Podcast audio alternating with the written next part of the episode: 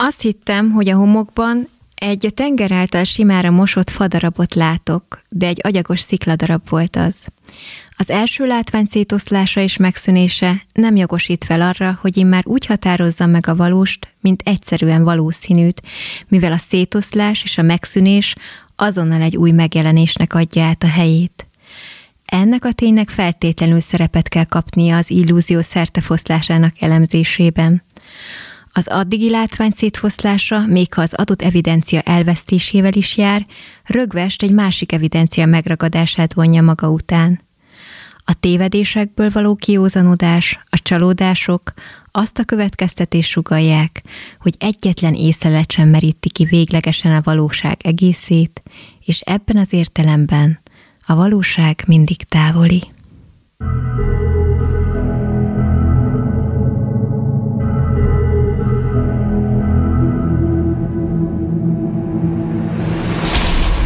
Taurus Kornupetit. Magyarország egyetlen művészeti podcastje. Üdvözlök mindenkit, ez itt a Taurus Kornupetit podcast csatorna, a Grimaus Recording stúdióban jelentkezem, én Herman Zsófia vagyok. Én pedig Tóth Xénia. Mai témánk, mert Ponti, francia fenomenológustól van, az idézet, amit hallhattatok, a Látható és Láthatatlan című eszéjében hangzik el. A kapcsán, hogy hogyan kapcsolódik ez ugye a művészethez, az pedig az, hogy ugye a fenomenológiának a lényege, hogy a, ö, nincs objektum-szubjektum nélkül. És ö, a művészet is egy olyan dolog, hogy egy művész ugye létrehozza a műalkotást, de abból ugye abban a pillanatban, hogy a, megteremtődött a mű, saját életet kezd el élni, és és a befogadó pedig úgy fogadja be, ahogy ő szeretné. A fenomenológia szubjektív, idealista filozófiai irányzat, melyet Edmund Husserl alapított, és amely nagy hatással volt a 20. századi filozófiára. Központi léte, központi tétene, hogy nincs objektum, szubjektum nélkül. Tehát uh, uh, mindig uh, egy gondolati síkot vet fel, tehát valami olyat látni, amit csak elképzelünk, és ez szerintem egy nagyon-nagyon szép dolog, hogy, hogy, hogy addig, addig létezik egy valóság, amíg meg nem tapasztaljuk, hogy valójában az a valóság nem is az feltétlenül, amire mi gondolunk, vagy asszociálunk egy bizonyos dolog ö, első láttán.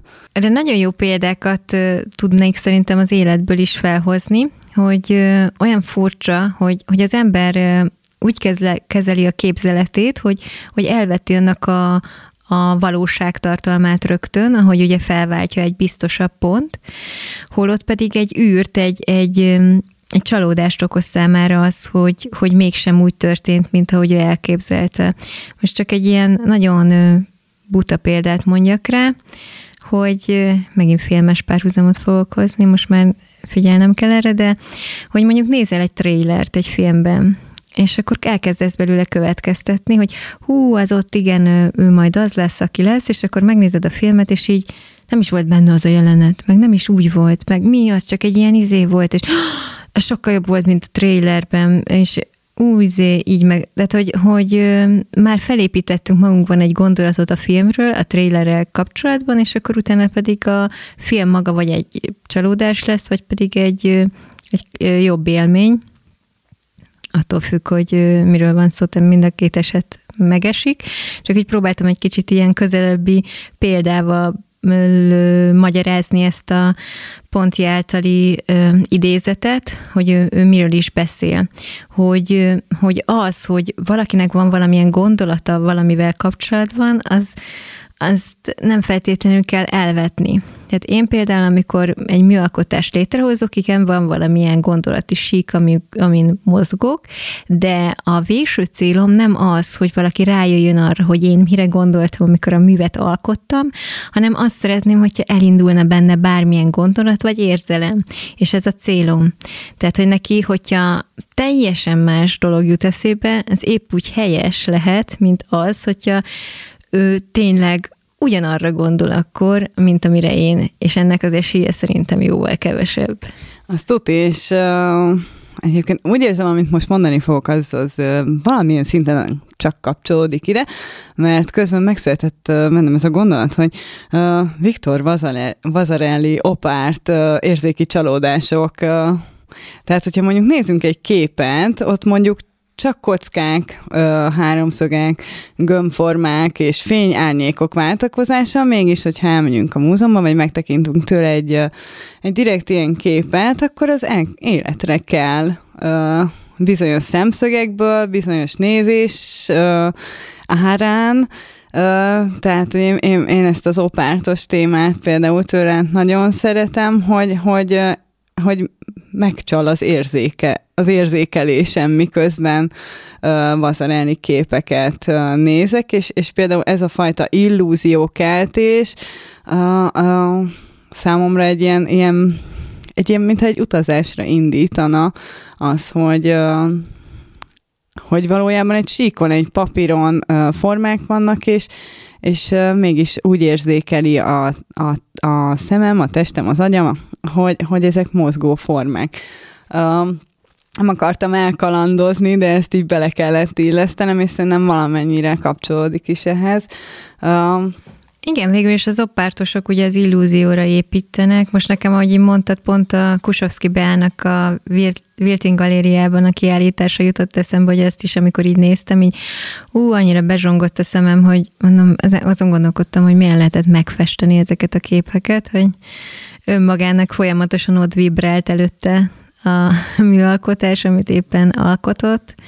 Egy érdekes dolog tényleg, hogy az hogyan jön létre, illetve amit én még itt mindenképpen megemlítenék, az a Burgyének a tiszta tekintete, majd egy legközelebbi szöveg podcastben majd mindenképpen ki fogom fejteni ezt a szöveget, de hogy az az elmélet, mi szerint ugye van egy ideális nézője az alkotásnak, ez például így ellentmond ennek a ponti idézetnek, hiszen mindenki lehet ideális nézője pont a, egy, egy alkotásnak abból kifolyólag, hogy, hogy minden megoldás jó lehet. Igen, igen, de amúgy tényleg, meg amit meséltél nekem nemrég, hogy csinált, készítettél egy videót az egyik festményedről, ami részletesen apró ö, ö, részletekből indult ki, majd csak később állt össze az egész, hogy ez mondjuk egy nagyobb festmény, és hogy volt egy nézője ennek, aki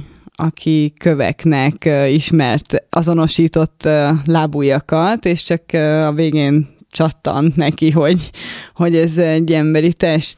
Igen, a részemről amúgy ez egy tudatos lépés volt, hogy annyira közelről mutattam meg a foltokat, hogy még itt abszolút beindulhat egy ilyen asszociációs folyamat, tehát hogy én a művészetemben alkalmazom amúgy ezt a gondolkodásmódot, hogy, hogy meghagyom a teret a, a képzeletnek, de amúgy meg valamilyen formába foglalom mégis, tehát hogy de inkább egy árnyékban mozog benne a, a, az absztrakt hát festmény. Igen, és akkor neki is egy ilyen meglepetés volt, hogy, hogy, ja, hogy ezek nem kövek, hanem egy akt. Igen, egyébként régebben én is alkalmaztam egy olyan technikát, hogy mondjuk figurálisat festettem, mondjuk egy nagyobb képet, részletgazdagon, és azután kezdtem el befotózgatni apró részleteit. És mondjuk egy kép, tíz darab kisebb absztrakt képé esett szét. És ezek a játékok nekem mindig is így nagyon tetszettek. Ez, ez tényleg nagyon érdekes, én is szeretek ezzel játszani.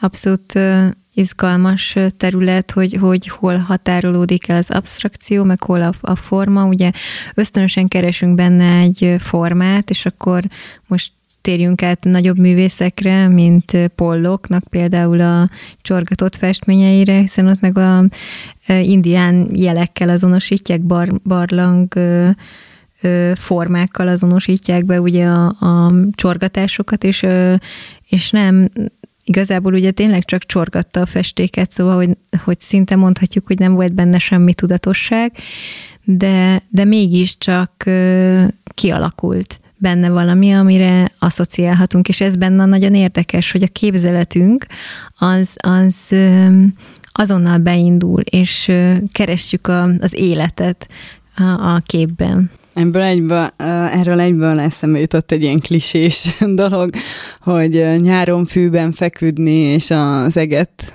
szemlélni, vagy kémlelni, és a felhőkben megtalálni bizonyos formákat, motivumokat, vagy ráírni őket. Tehát ez is egy nagyon jó képzelődős játék, úgymond. De szerintem amúgy, tehát hogy ez a téma nagyon érdekes, mert ez mindenkihez közel áll. Szerintem nincsen hallgatónk, nincsen ember, aki, aki ne élte volna már át ezt a, ezt a Igen, dolgot. még akkor is, hogyha rögtön elhessegette. És tényleg nagyon érdekes, amire fölhívja a figyelmet a, az író, hogy, hogy apró neszeket valóságként élünk meg, de saját képzeletünket már nem. És hogy ez, ez miért van így hogy ez, ezen, ezen tényleg érdemes egy pillanatra megállni, és elgondolkodni, hogy, hogy vannak értékes gondolataink, attól függetlenül, hogy lehet, hogy nem úgy gondoljuk, hogy, hogy az figyelmet érdemelne. És akkor egy másik idézettel zárnám még a podcastünket Pontitól, szintén a Látható és a Láthatatlan című eszéből idéznék. Észlelésemet belülről élem át, és éppen a belső szolgáltatja észlelésem számára a különleges, csak rájellemző teremtő erőt. E képességem, amelynek segítségével elérem a dolgokat, amely tehát lehetővé teszi, hogy túllépjek tudatállapotaim privát jellegén, miután csak a belülről megért észlelésnek, tehát csak az én észlelésemnek a sajátja, egyúttal be is zárja egy másfajta, ezúttal transzcendentális szolipszizmusba. Éppen akkor, amikor már azt hittem, végre megszabadultam tőle. Ez a képesség tehát az én privilégiumommá és megkülönböztető jegyemmé válik. Az idegen tekintet közbelépése mégsem hagyja érintetlenül a dolgokkal való viszonyomat. Nagyon szépen köszönöm, hogy itt voltatok velünk, és írjátok meg véleményeteket, hogy ti hogy gondoljátok, hogy érdemes-e figyelni, vagy szoktatok-e figyelni az apró gondolataitokra a képzőművészettel kapcsolatban, amikor láttok egy festményt, akkor milyen érzelmek és gondolatok indulnak el bennetek.